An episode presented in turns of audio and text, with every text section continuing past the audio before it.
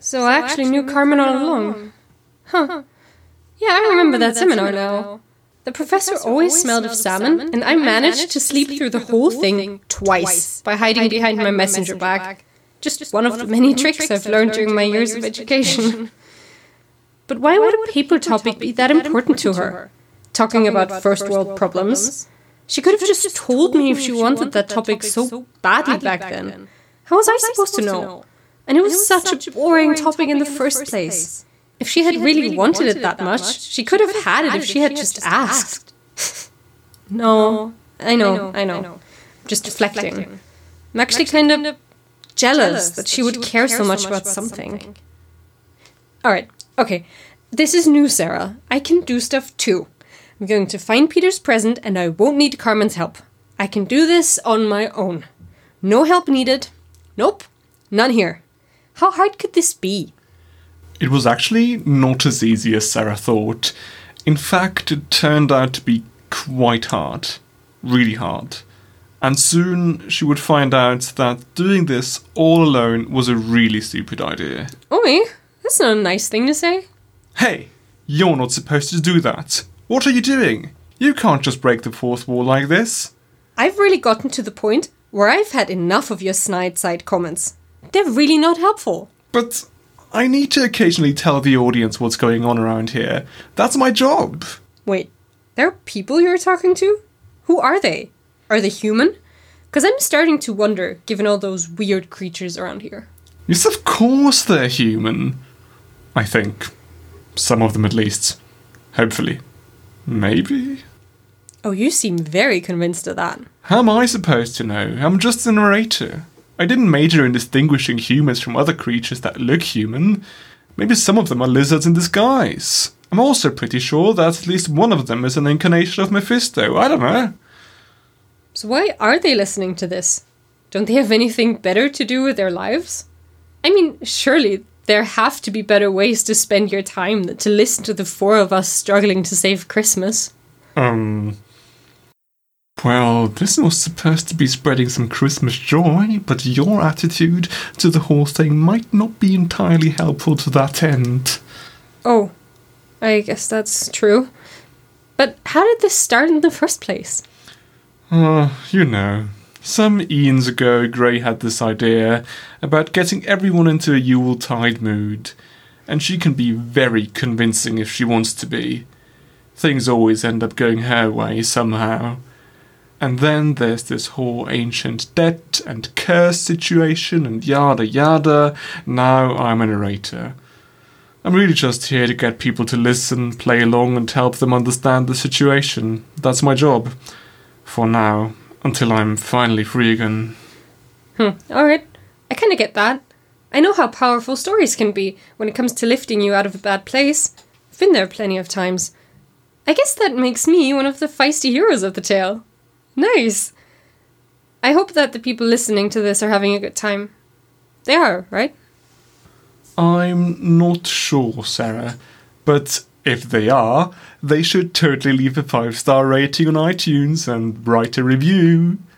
In fact, if they solve the riddle along with you and go to the place where you'll find your present on December 17, they might just find a surprise as well.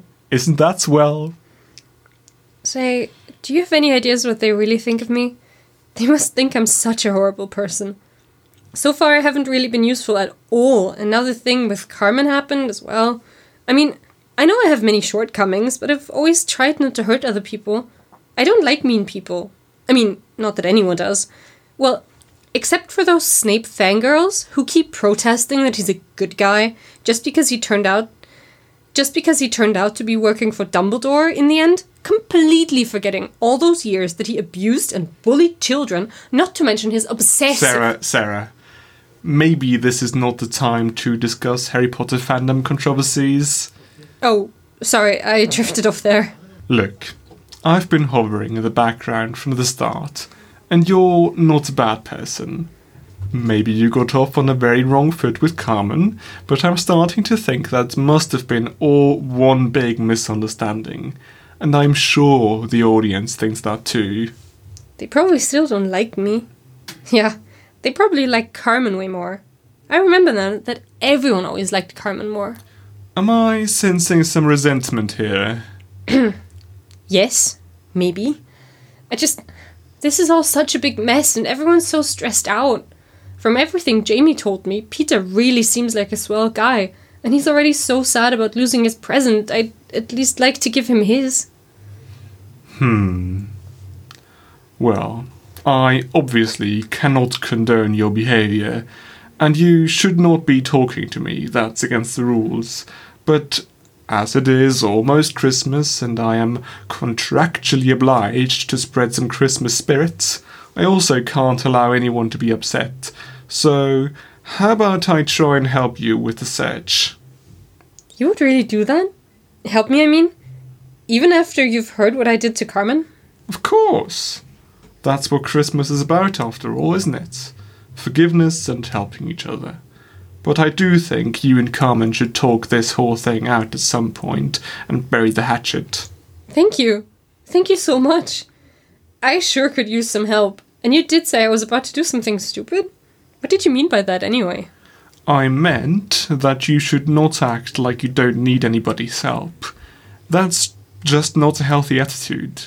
We all need help sometimes, and it's okay to admit that. Hmm. I guess it makes sense. Yes, you're right. Two eyes always see more than one. Wait, that doesn't sound right. Anyway, I guess I'd better ask Jamie. I really enjoy hanging out with him, and he almost got me cheese at one time, so I think I can trust him. Hmm. I think the last time I saw him was when we were sneaking in here, but I have no idea where he is now. Jamie, meanwhile, had inexplicably found himself on the other end of the Christmas market, where he was desperately trying to get some peace from the strange creatures that were bouncing around in their continuous search for entertainment. See? That was a helpful comment. Now I just need to get there. Sarah, on the other hand, was actually not supposed to hear me say this, so I might have just blown a plot point. This is a plot. Because it sure doesn't seem like it. Uh, I think I'm not going to answer that for now. Fine. Let's go then. Also, I'm looking forward to finally getting out of these trash bags.